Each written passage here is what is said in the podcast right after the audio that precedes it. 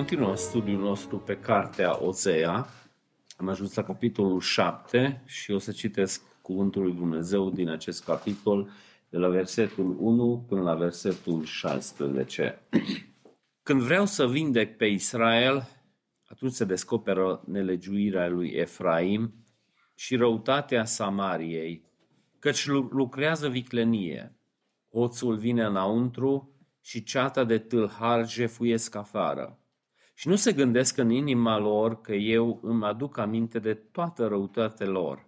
Faptele lor îl înconjoare și stau înaintea mea. Ei îl înveselesc pe rege cu răutatea lor și pe conducătorii lor cu minciunile lor. Toți sunt adulteri ca un cuptor încălzit de brutar care nu mai aprinde focul de la frământarea aluatului până când este dospit. În ziua regelui nostru, conducătorii se îmbolnăvesc de prea mult vin. Regele dă mâna cu bagiocoritorii.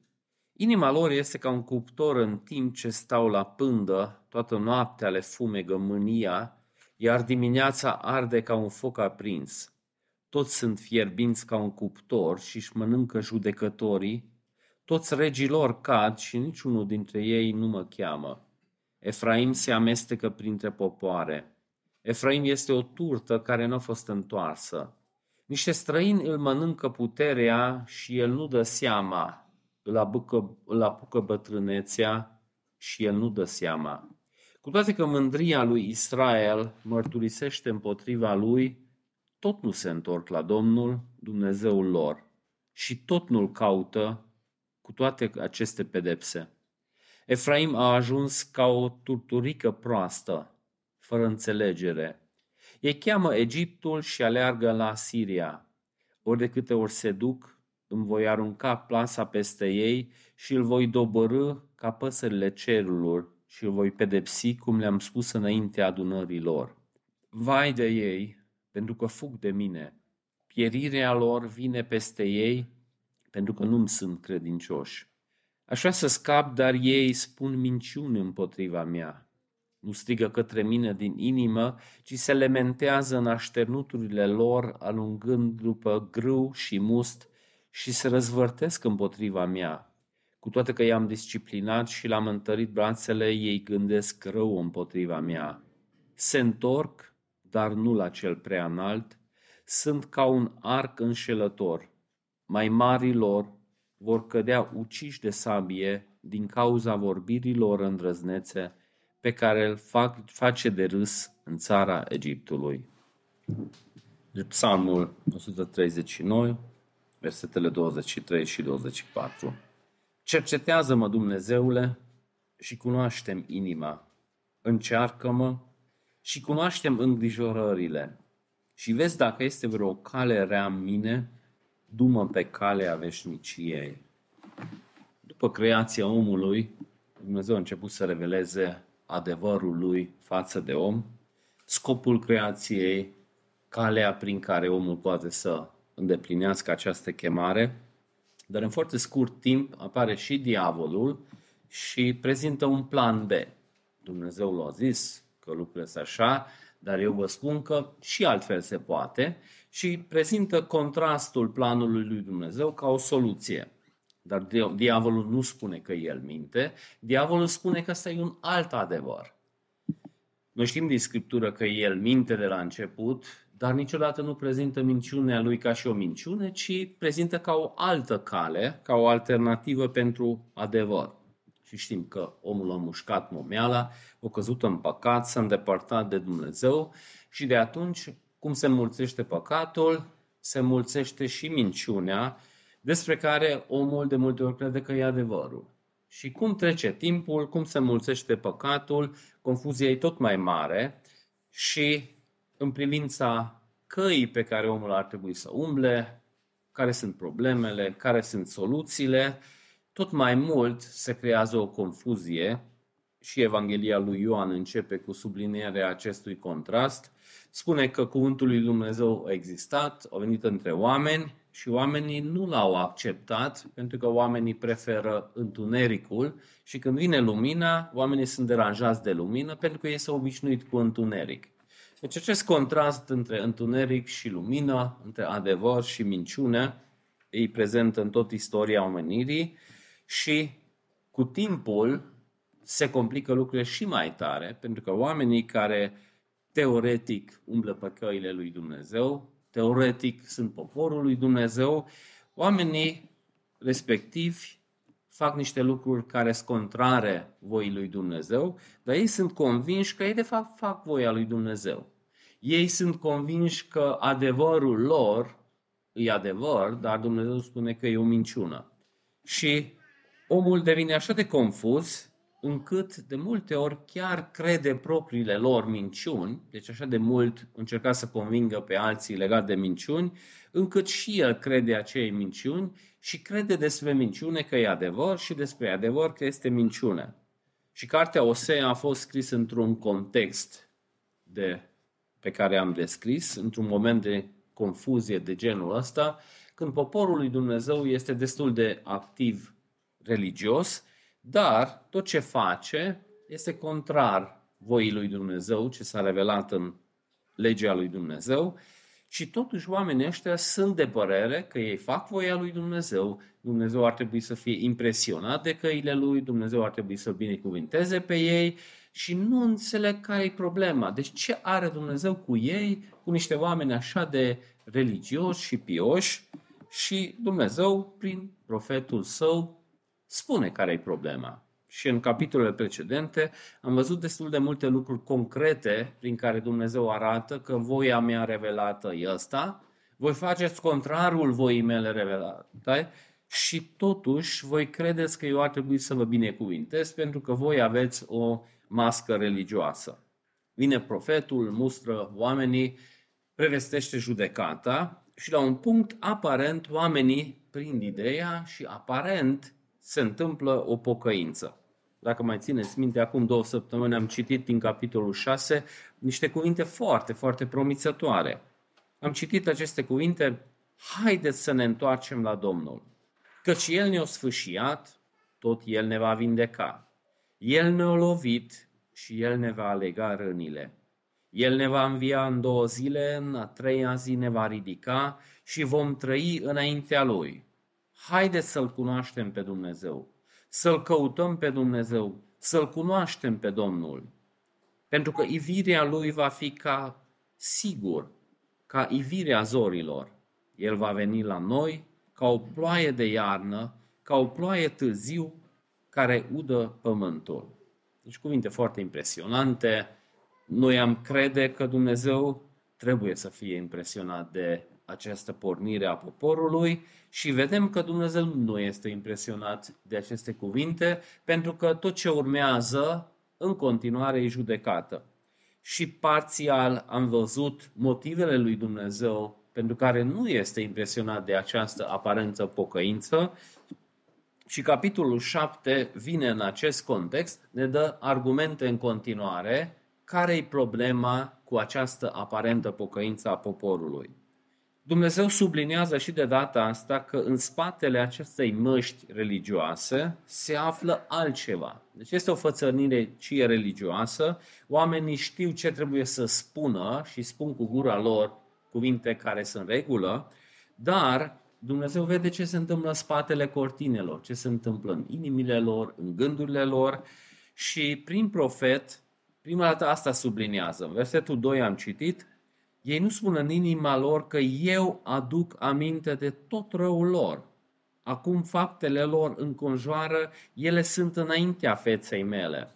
Deci nu poți să-L înșel pe Dumnezeu punând o mascaradă religioasă, mergând în fața Lui, spunând niște cuvinte care teoretic sunt în regulă, pentru că Dumnezeu vede ce este în spatele acestor cuvinte și încep să cadă scheletele din dulap probabil cunoașteți expresia asta, și spune profetul care este problema. Da? Cuvintele astea sunt foarte frumoase, această aparentă pocăință e foarte impresionantă dacă ar fi reală și dacă ar fi din inimă și dacă gândurile și dorințele ar fi aliniate.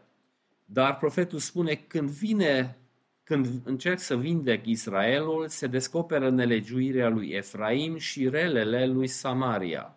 Deci Dumnezeu știe ce se întâmplă și când aparent pornește un proces de vindecare, de fapt ies la suprafață și alte probleme. Nu de mult mi-a povestit cineva că i s-a descoperit o boală destul de serioasă, dar s-a descoperit din timp, a mers la medic, a fost operat, a urmat tratamentele după aceea și aproape că era ușurat, dar cum s-a tot verificat lucrurile, a aflat că mai are ceva. Și când a început să investigheze acel ceva ce era iarăși foarte grav, s-a văzut că are și pe un alt organ tot ceva foarte, foarte grav și era secerat de ideea asta că eram la medic, era, deja am crezut că sunt vindecat și uite că încă unul și încă unul și chiar mă întreba câte mai vin. Deci ceva similar se întâmplă. Deci când vindec Israelul, se descoperă nelegiuirea lui Efraim și relele lui Samaria. Deci tot cad scheletele din dulap și Dumnezeu nu rămâne nici de data asta la o descriere generală a problemei, ci dă exemple concrete, practice. Deci care e problema cu noi? Că omul confuz, când atât o mințit, încât o mințit și pe alții și pe el, chiar nu mai știe. Deci câteodată și astăzi putem vedea oameni, eu nu știu care e problema, nu pot să imaginez care e problema și Dumnezeu să că îți spun. Și pe baza legii lui Dumnezeu, toate astea pot fi identificate. Numai că ei au adăugat zahăr, au adăugat apă, au diluat lucrurile, au explicat păcatul, au justificat păcatul și acum ajung acolo încât nu mai știu care e realitatea. Dar dacă ne gândim la aceste aspecte enumerate, clar vedem că pe baza legii morale pot fi identificate problemele. De exemplu, spune, cei care practică înșelătorie, hoțul vine înăuntru, iar cealaltă tabără de tâlhar jefuiesc afară. Deci legea lui Dumnezeu, legea morală, cele 10 porunci, adresează subiectul cum să ne raportăm la bunurile altora. Să nu furi, dar după aceea merge mai departe și în porunca 10 spune să nici nu poftești bunurile altora.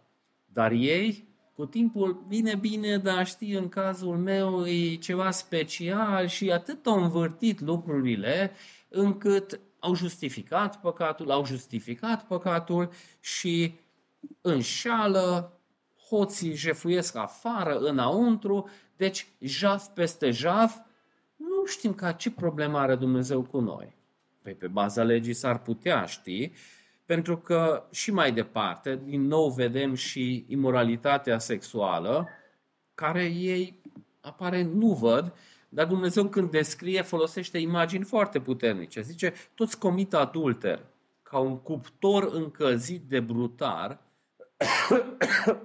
el încetează să ațâțe focul după ce frământă aluatul și pâinea s-a dospit, cei care fac pâine, adică la cuptor, nu știu dacă mai face cineva, dar se încălzește cuptorul și după aia se lasă. Dar profetul zice că ăștia în dorințele lor trupești ard la maxim, deci așa au hrănit, că nici asta nu se întâmplă că așa te trezești odată, ci se întâmplă că vezi anumite lucruri, gândești la acel lucru, meditezi, hrănești dorința, dorința se întărește, după aceea începi să justifici, să inventezi motivații, că în cazul meu se justifică, că uite situația, contextul meu. Deci omul merge înainte, dar ăștia deja sunt ca niște cuptoare înflăcărate pe baza legii lui Dumnezeu imoralitatea destul de ușor se poate identifica că e o problemă, dar ei așa de tare s-au obișnuit cu acest păcat că din reflex fac. Deci ei nici nu mai văd pentru că face parte din viața lor de fiecare zi. Noi nu știm ce are Dumnezeu cu noi. Păi profetul zice că trăiți o viață așa de imorală și, și voi ziceți că Dumnezeu ceva nu face cum ar trebui să facă s-a obișnuit să găsească plăcerea în păcat și nu mai caută plăcerea și delectarea în Dumnezeu. Următorul lucru ce spune profetul, ei se desfață pe împărat cu răutatea lor și căpătenile lor cu minciunile lor. Deci când păcatul nu numai că există aici colo ascuns, când este propagat și admirat și acolo se caută desfățarea și bucuria. Deci păcatul este dus la un nivel înalt nu caută poporul lui Dumnezeu bucuria și pacea în Dumnezeu, ci caută desfățarea în lucrurile acestei lumi. Și păcătuiesc cu trupul, păcătuiesc cu dorințele, păcătuiesc cu gândurile, păcătuiesc cu sentimentele, pentru că asta e procesul, cum descrie Iacov, cum ajungi să faci păcat. Iacov descrie foarte frumos că cum se întâmplă lucrurile și asta sublinează și profetul, zice că le dogorește inima ca un cuptor. Toată noaptea mânia lor moctește, dimineața arde ca flacăra. Deci mânia. Aparent e ceva ce, asta e, m-am enervat. Nu, deși mânia este hrănită, cineva ne face ceva, ne spune ceva, după aia mergem acasă, medităm toată noaptea, după aia studiem persoana respectivă cu alți ochelari. Aha, am văzut că și la celălalt s-a uitat așa. Mai vorbești cu cineva. Uite, am văzut că și cu tine așa ciudat se comportă. Da, și wow. Deci hrănești și după aia, într-adevăr, ai o mânie și o ură față de persoana respectivă și după aceea zice că nu pot. Și oamenii care nu s-au disciplinat niciodată să astâmpăre mânia, atunci cum trece timpul, tot mai mult să acaparați de acest lucru, dar nu-i ceva că cineva a tușit pe tine și ai luat o boală și vai de mine, eu victima, am prins o boală, nu știu unde, cred că curentul sau nu știu, pe autobuz poate am atins ceva, dar sunt așa de mânios, nu știu, nu înțeleg. Te poți să înțelegi pentru că să are un mecanism cum hrănești mânia sau nu hrănești mânia cum arde trupul ca un cuptor de dorințe păcătoase, pentru că hrănește acele dorințe păcătoase. Zice că le dogorește inima ca un cuptor. Deci Scriptura nu degeaba sublinează ideea că toate lucrurile pornesc din inimă și dacă în inimă și în gândul sunt răhnite păcatele, atunci devin și realitate și mintea omului începe să fabrice justificări. Ia da, e așa în scriptură, dar în ziua de azi, știi că contextul meu e greu, da, într-adevăr așa ar trebui, dar în situația mea, ai că nu mă înțelegi, tu nu mă înțelegi, că tu nu ai trecut prin tot ce am trecut eu, dar în cazul meu, e ce mă mai spune? Și omul justifică păcatul, după aceea încearcă să schimbe tot contextul în direcția respectivă, pentru că Dumnezeu a dat un sistem să protejeze adevărului. Și pe linie civilă și în biserică au dat autorități care să protejeze. Autoritățile statului poartă armă să protejeze adevărul, dreptatea și în biserică au dat autorități, dar ăștia au corupt și autoritățile. Spune că toți sunt fierbiți ca un cuptor și devorează judecătorii. Toți regii lor prăbușesc și niciunul dintre ei nu mă cheamă. Deci tot sistemul s-o corupt și asta de obicei merge mână în mână. De multe ori suntem supărați că ce conducători are țara noastră. De obicei conducătorii merg mână în mână cu populația și câteodată când mă uit ce oameni pornesc la alegeri, ce carac- adică ce lipsă de caracter au și ce popularitate. Deci oamenii ajung cumva acolo pentru că sunt aleși de alți oameni. Și asta citim și aici, că ei devorează judecătorul. Deci judecătorul ăla care ar fi făcut dreptate, îi devorat. Și sistemul încet, încet merge în direcția încât corupția este sprijinită pe toate nivelele și oamenii în continuare nu știm ce are Dumnezeu cu nu, nu înțelegem, nu putem imagina de ce nu vrea Domnul să ne binecuvinteze, că noi facem toate lucrurile așa de bine. Dar Dumnezeu merge mai departe și subliniază cumva aspectele aproape de rădăcină. Acuză poporul că s-au amestecat cu alte popoare. Zice că Efraim chiar el se amestecă cu popoarele. Pentru că păcatul are anumite consecințe. Și atunci omul caută soluții pentru acele consecințe și pot să caut soluțiile la Dumnezeu. Aici țintește profetul. Cheamă înapoi oamenii la Dumnezeu, pocăința adevărată, revenire pe căile lui Dumnezeu și atunci și consecințele se înlătură. Dar oamenii se deranjează de consecințe, nu de faptul că sunt depărtați de Dumnezeu sau de căile lor. Și atunci ei fug la lume. Pentru că lumea din start nu încearcă să soluționeze rădăcina, să atingă inima. Lumea numai să te scape de consecințele negative sau să amelioreze așa la suprafață, să scadă febra. infecția ce produce, da, să ia un nurofen și ajunge pentru astăzi. Și ei fug la lume și încearcă să jongleze între diferite popoare. Pentru că Dumnezeu a adus peste ei un popor ca să judece, ăștia fug la celălalt popor să se alinieze politic cu ei, dar după aceea acel popor vine peste ei, atunci fug dincolo să se alinieze cu ăia. Efraim este ca un porumbel ușor de amăgit, fără minte. Întâi cheamă Egiptul să ajute, apoi duce, se duce în Asiria. Deci asta este popoarele mari și popoarele mici de multe ori au fost așa de naivi, acum Ungaria crede că nu. Uite, între America și China și Rusia și ei fac spargatul, dar nici n-au trei picioare să facă în atâtea direcții, dar popoarele mici au avut această idee că ei reușesc. Nu, deci popoarele mici sunt niște marionete, dar și Israelul a crezut, a crezut că, uite, eu fac cu Egipt și Egipt o să fie impresionat și o să mă apere. Nu, Egipt a venit și s-a folosit de ei, după aia au venit celelalte națiuni și Dumnezeu zice că ar trebui să veniți înapoi la mine. Deci nu trebuie complicat așa de tare soluția, pentru că popoarele alea vin peste voi, pentru că eu le-am trimis și soluția nu este să vă aliniați cu unul sau cu altul. În cazul nostru, pericolul nu este să legăm nu știu ce alianțe politice sau militare, pentru că noi nu suntem la acel nivel, dar prietenia cu lumea în continuare este o provocare și pentru noi și știm din cuvântul lui Dumnezeu, din Iacov, că prietenia cu lumea te face dușman cu Dumnezeu. Și provocarea este și pentru noi să vedem exact atunci unde sunt acele linii. Pentru că ei la început au admirat păgânii, au început să imite păgânii. Și câteodată judecata lui Dumnezeu a fost, știi ce? Tu te predau păgânilor așa, unul la unul. Câteodată l-au predat așa la propriu, că după ce a slujit Osea, mai târziu, ei spredați total păgânilor, merg în exil. No, bine, atunci all inclusiv aveți păgâni. Deci păgâniți 70 de ani all inclusiv aveți acolo. Dar în momentul ăsta, deocamdată vine ca pedeapsa. Vine Asiria, ei fug la Egipt, vine Egiptul, fug la Asiria și nu vor să vadă că problema adevărată e îndepărtarea de Dumnezeu. Cum am spus în cazul nostru, provocarea sau tentația nu este să avem alianțe militare cu diferite națiuni, dar în continuare provocarea este cum să ne raportăm la lume. Cum să fim prezenți în lumea asta, să nu fim lumești. Cum să trăim în lume, dar să nu învățăm căile lumii.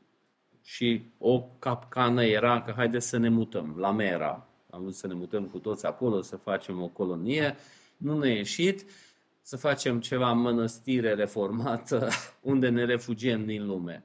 Deci oamenii au fost tentați câteodată să se izoleze de lume, cealaltă capcană a fost să se amestece cu lumea. Și descrierea lui Isus în Ioan, capitolul 17, Tată, nu mă rog să-l scoți din lume, ci să-l păstrezi în lume, asta în continuare ne pândește și pe noi.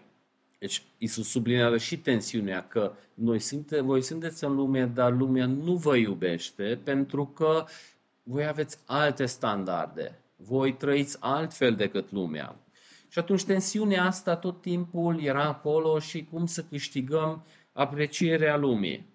Interesantă, și au fost mai multe biserici neoprotestante în timpul comunismului neglijat și puși deoparte, după Revoluție vedeam acolo cu preotul ortodox tăierea panglicii și sfințirea podurilor și podețelor, cumva și ei să, să vadă că sunt acceptați. Dar ideea asta e foarte tricky pentru că cu cât ești mai acceptat, trebuie să te transformi pe chipul și asemănarea lumii. Și când consecințele păcatului îți fac viața mizerabilă, nu vei pocăință, atunci lumea oferă soluții și acolo. Deci lumea are multe probleme din cauza păcatului și lumea este deranjată de consecințele păcatului și lumea trebuie să caute ceva soluții să amelioreze problemele. Dar lumea niciodată nu țintește la rădăcină, la inimă, la adevărata problemă. Lumea țintește că haideți să facem educație sexuală la copii, cum să aibă o viață imorală, fără consecințe. Deci lumea acolo țintește și de multe ori și biserica crede că ajunge asta. Să punem un plasture pe haina veche, aparent acoperă gaura. Și bineînțeles, noi nu vrem să ne izolăm de lume, nu vrem să ieșim din lume. Și sunt lucruri și domenii unde interacționăm cu lumea. Deci când mergi să cumperi o pâine, nu vrei să investighezi dacă tot procesul a fost condus de creștini, care au plantat sămânța, care au secerat, care are moara, numai de la Panemarcă creștini, deci nu poți să cumperi pâine de la necreștini, poți să duci mașina la un mecanic necreștin care câteodată din harul general al lui Dumnezeu face o treabă bună, poți să mergi la un medic necreștin și câteodată din harul general și medicii necreștini fac niște lucruri foarte bune, dar când vine vorba de sufletul omului, de adevărata problemă a omului, atunci lumea nu știe soluții. Bineînțeles că și lumea vede că e ceva mai mult decât trupul omului, că sunt anumite boli, mergi, ți ia sânge, o, tiroida, îți iei 75 de tiroxin și ți se rezolvă. Sau, o, ai glicemie, atunci iei pastila asta sau iei o injecție. Dar și lumea vede că sunt anumite probleme care arată mai departe. Bine, noi vă operăm cu ulcer, dar dacă dumneavoastră vă îngrijorați tot timpul, problema asta revine. Și interesant că toată și medicii necreștini spun că, ok, eu fac partea fizică, dar în spate, dacă dumneavoastră sunteți așa de fără speranță, atunci nu să vă vindecați. Deci și lumea vede că îi ceva mai în spate, dar lumea nu poate să soluționeze problemele sufletului, problemele cauzate de păcat, transformarea noastră pe chipul și imaginea diavolului, să retransformăm pe chipul și imaginea lui Hristos, asta nu face lumea, nu vrea. Bineînțeles, și lumea trebuie să confrunte cumva, nu știu, frica sau îngrijorarea sau diferite, nu știu, mânia, cum să tragi și lumea trebuie să facă ceva cu mânia și lumea trebuie să facă ceva cu oamenii care nu pot ierta pe alții sau nu pot înfrunta moartea sau pierderea cuiva. Deși ei trebuie să facă ceva cu aceste lucruri, dar ei nu țintesc așa de adânc și profund ca Scriptura țintește și ei nu apelează la cele lucruri la care creștinul ar trebui să apeleze. Numai că creștinul care nu vrea pocăință și nu vrea înapoi pe căile lui Dumnezeu, deci de multe ori se refugiază la lume, pentru că lumea are soluții la care nu ai nevoie de pocăință, nu ai nevoie de cuvântul lui Dumnezeu, nu ai nevoie de Duhul lui Dumnezeu, rezolvăm altfel. Și problema de bază a lui Israel e păcatul, îndepărtarea de Dumnezeu și ei cred că problema se poate soluționa fugând de la un popor la altul. Numai că Dumnezeu subliniază că asta pe termen lung nu o să soluționeze, că vă faceți de râși. Versetul 16 spune că căpetenile lor vor cădea ucise de sabie din cauza vorbirii lor îndrăznețe și aceștia vor face de râs în țara Egiptului. Deci ăștia fug în Egipt, sperând soluție și pe termen scurt au avut soluții, dar pe termen lung s-au făcut de râs pentru că nu s-a soluționat adevărata problemă. Deci lumea oferă soluții să amelioreze consecințele.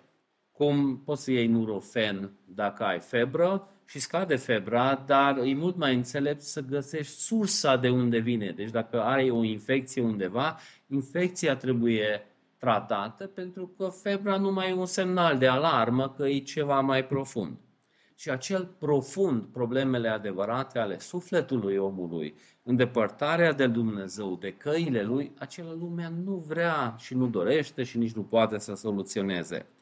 Are soluțiile lui și interesant că profetul spune că, uite, ăștia încearcă soluțiile lumii, zice că ziua regelui nostru căpetenile s-au aprins din cauza vinului și au devenit bagiocoritori. Deci e o problemă foarte mare, țara imediat este atacată, ăștia se îmbată și râd de problemă. Deci și asta e o problemă, adică și asta e o soluție.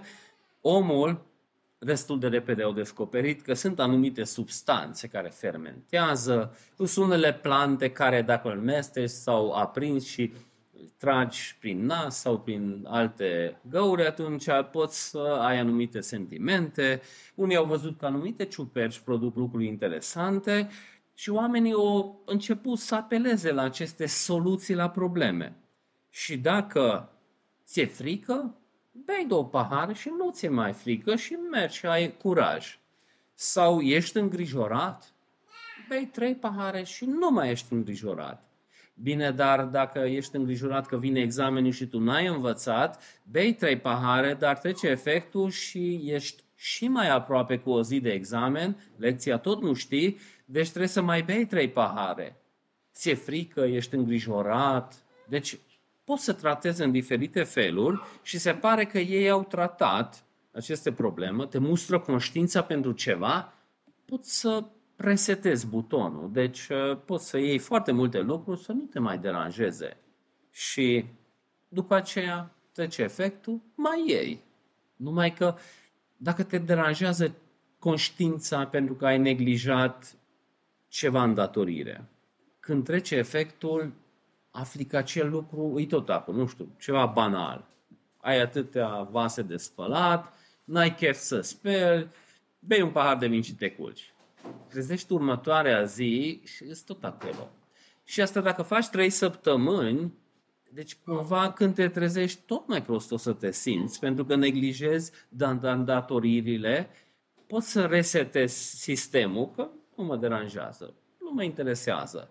Dar problema tot acolo. Deci n-ai atins sursa și îngrijorarea, și frica, și mânia, și iertarea, și toate problemele cu care se confruntă și necreștinii au diferite abordări și poți să tratezi diferit, dar felul în care Dumnezeu ne recomandă prin cuvântul Lui conține niște elemente pe care necreștinii nu văd, nici nu interesează pe ei.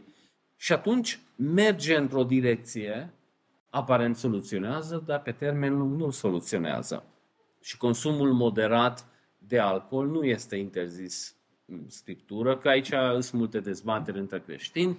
Deci problema nu este că ai băut un pahar de vin, problema începe să fie când scriptura spune de beție.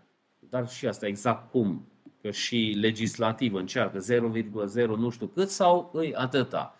Deci în punctul în care începe să-ți modifice comportamentul, gândirea, acolo începe să preia controlul. Deci nu luciditatea și claritatea te reprezintă, ci ceva substanță, că e alcool, că e medicament, că e plantă sau ciupercă sau și o măciucă poate să-ți rezolve, să nu te mai deranjeze anumite lucruri, dar problema în continuare e acolo. Interesant că lumea e consecvent când vine vorba de condus. Deci tot felul de... Bine, în trecut era vorba de alcool, dar acum lumea vede că, stai că multe alte lucruri pot modifica felul în care tu conduci și nu ești responsabil, de tu nu ai voie să fii în mașină dacă ești sub influența anumitor substanțe, pentru că nu gândești lucid, reflexele tale nu sunt așa cum îi nevoie în această situație și atunci pui în pericol viața altora. Este interesant că în Scriptură a fi sub influența alcoolului este pus în contrast în a înțelege voia lui Dumnezeu și a fi călăuzit de Duhul Sfânt. În Efesen 5 citim, de aceea să, fiți, să nu fiți nesăbuiți, ci să înțelegeți care este voia Domnului. Să nu vă îmbătați de vin care duce la destrăbălare, ci să fiți plini de Duh. Dacă țineți minte, în această perioadă era deja în templul din Ierusalim, prostituție cultică. Oamenii cum au ajuns acolo să facă în biserică? Păi cu puțin vin poți să dezbraci uh, tensiunile care există și crispările în tine și cu timpul te obișnuiești cu acele lucruri. Deci, ce spune în Efeseni? Să avem o claritate de înțelegere a voii lui Dumnezeu și cu puterea Duhului Sfânt să facem acele lucruri.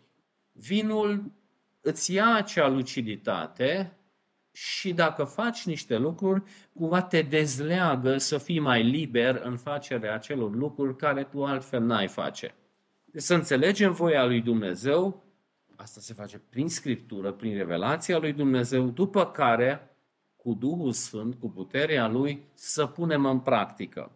De exemplu, în 2 Timotei 3, 16, 17 citim, toată Scriptura este insuflată de Dumnezeu și este de folos pentru învățătură, pentru mustrare, pentru îndreptare, pentru disciplinare în dreptate, ca omul lui Dumnezeu să fie desăvârșit, echipat pentru orice lucrare bună.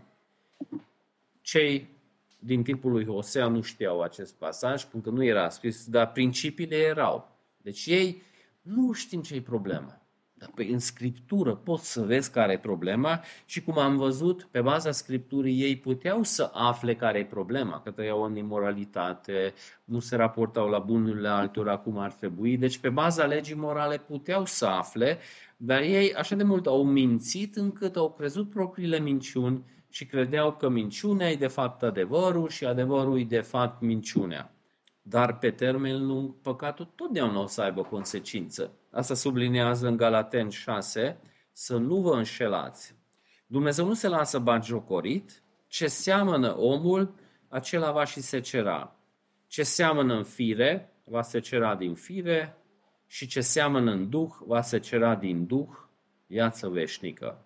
Și asta nu vrea să înțeleagă Israel. Deci ei tot junglau ca să evite consecințele păcatului. Și Dumnezeu zice că nu, că voi trebuie să reveniți la mine și pe calea mea, că orice exerciții faceți, nu scăpați niciodată de consecințele păcatului.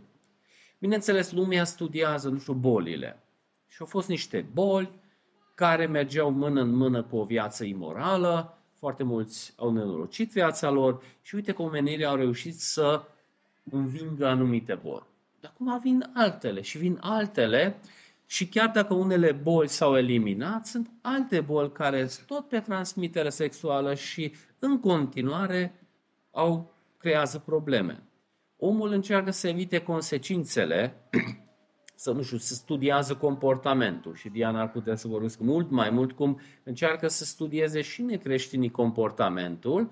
Și anumite comportamente au anumite consecințe. Și atunci cum putem să evităm acele consecințe ca să, deci cât de cât să formăm și comportamentul nostru dar încât să putem să trăim bine și să ne simțim bine. Dar Scriptura mult mai adânc țintește la inimă, la dorință, la gânduri și Dumnezeu vrea să ne transforme în toată ființa noastră. Și această soluție profundă îi prin pocăință, prin asumarea răspunderii, prin revenirea pe calea lui Dumnezeu, prin trăirea cu puterea lui Dumnezeu ceea ce lumea nu oferă, nu vrea aceste lumi. Deci lumea se mulțumește cu evitarea consecințelor neplăcute, să pună niște pete pe hainele vechi și Isus spune că asta se va rupe. Și așa se pare că poporul în punctul ăsta se mulțumește cu aceste soluții jumi-juma, așa și așa. Nu e adevărata soluție, dar e tot ceva. Și profetul chiar folosește niște exemple, ilustrații așa destul de vizibile. Zice că Efraim este ca o turtă care nu a fost întoarsă. Deci faci o prăjitură sau o turtă, pui jumătate copt, dar nu, nu mai întorci și nu îl duci până la capăt. Deci despre care vorbește și Apocalipsa. Nici rece, nici cald, e așa pe la mijloc. Și noi am crede că, mă, asta e, asta e ceva totuși, e ceva. Deci nu-i ateu din ăla înrăit are ceva apucătură religioasă, nu e exact ce ar trebui, dar totuși Dumnezeu ar trebui să aprecieze acest lucru. Noi am crede. Dar în 2 Timotei 3.5 Pavel spune următoarele lui Timotei. Cei care au o formă de evlavie, dar neagă puterea lui, ferește-te de ei. Deci, oameni care sunt așa religioși, dar mai pun și apă și sirop și așa e mai diluat, e mai ușor de digerat pentru lume. Lumea e iritat de adevăruri absolute și atunci hai să diluăm ceva sirop care și lumea poate să înghite mai ușor. Și asta tot timpul a fost foarte tentant ca să prezentăm ceva care nu mai deranjează lumea, numai că acel acea evanghelie iritantă și deranjantă poate să producă adevărata schimbare și acea schimbare care e așa de diluată, nu știu, ca medicamentele homeopatice, deci scuturate, au acolo informația și energia și în rest chimicalele le lăsăm deoparte. No, eu aici nu vreau să intru în farmacologie, că nu am studiile necesare și nici nu chemarea mea, dar de multe ori și în Evanghelie îi numai e așa pe cale homeopatică. Și asta e problema lui Dumnezeu cu poporul, pentru că sunt aceste cuvinte foarte frumoase despre o pocăință și aici ai subliniat, ei se întorc, dar nu la cel prea înalt. Sunt ca un arc înșelător. Deci arcul cu care țintești și nu, nu țintește bine și acolo poți să vorbești mult cu armele care nu trag bine, dar dacă cunoști că trage puțin în stânga jos și poți să calculezi cu el, dar asta se referă la ceva arc care e imprevizibil. Ai un arc și vine dușmanul și vrei să tragi, dar merge în altă direcție. Deci te înșeală și sublinează Dumnezeu ce stă în spatele acestor aparente pocăință. Dumnezeu spune că ei vor numai beneficiile. Deci ei nu îl vor pe Dumnezeu, căile lui Dumnezeu, ci ei vor cumva să manipuleze pe Dumnezeu. Ei nu strigă către mine din inima lor, ci gemă în paturile lor și se însoțesc pentru strângerea grânelor și mustuluri, dar mie întorc spatele. Deci, Doamne, vreau de la tine mustul, vinul, iPhone-ul și dăm și că după aia noi ne descurcăm. Deci ei nu vor pe Dumnezeu, ci vor binecuvântările lui Dumnezeu. Și din cauza asta, pocăința lor, no, Domnul asta vrea, hai să spunem cuvintele astea, că Domnul aceste cuvinte vrea, bine, spunem tot ce vrea să audă Domnul, dar Dumnezeu zice că eu văd ce este în spatele acestor cuvinte. Și din cauza asta, Dumnezeu nu este impresionat de această aparentă pocăință. Și starea lor e așa de confuză încât ar trebui să vadă toată lumea realitatea și nu văd ei. De aceea spune profetul, străinii i-au mistuit puterea, dar el nu știe. Începe să aibă păr cărunt, dar el nu știe. Deci sunt niște lucruri care săritoare în ochi, dar el nu știe ca un tânăr care e așa de îndrăgostit că nu mai vede, nu mai aude și toată lumea încearcă să atragă, mă, tânăr, ai grijă, că uite, uite, întrebi în pericol, dar nu vede, nu aude nimic. Și oamenii ăștia sunt așa de tulburați de starea lor, vin profeții, îl mustră și folosesc niște imagini foarte puternice și ăștia nu se trezesc. Și nici de data asta nu se mulțumește numai la suprafață, arată ce este sub Zice că mândria care se află în inima lor, ăla l-a turburat toată gândirea lor, că ei se gândesc nu știu ce despre ei însuși și de fapt realitatea e alta. Zice că mândria lui Israel mărturisește împotriva lui, dar el tot nu se întoarce la Domnul Dumnezeul lui. Tot nu-l caută în profida tuturor acestor lucruri. Deci merge până la sursă. Că cineva se comportă așa, e un lucru, dar ce îl motivează, ce în spate, îi mândria. Și probabil majoritatea păcatelor au o sursă de mândrie în spatele lor, pentru că omul crede că el știe mai bine. El știe mai bine ca Dumnezeu. Vedem în Scriptură și descrierea căderii diavolului, unde iarăși mândria era o motivație destul de mare și ei, din cauza acestor mândrii, merg în direcția aceea și sunt foarte multe cuvinte puternice împotriva lor, dar tot vedem în continuare înțesat bunătatea lui Dumnezeu care îl cheamă pe ei în continuare înapoi. Când se vor duce, îmi vor întinde laț peste ei, îl vor dobori ca pe păsările cerului. Îl voi pedepsi potrivit cu vestea aduse comunității lor. Vai de ei că s-au îndepărtat de mine. Distrugerea este cu ei că s-au răzvârtit împotriva mea. Aș vrea să răscumpăr, dar ei spun minciuni împotriva mea.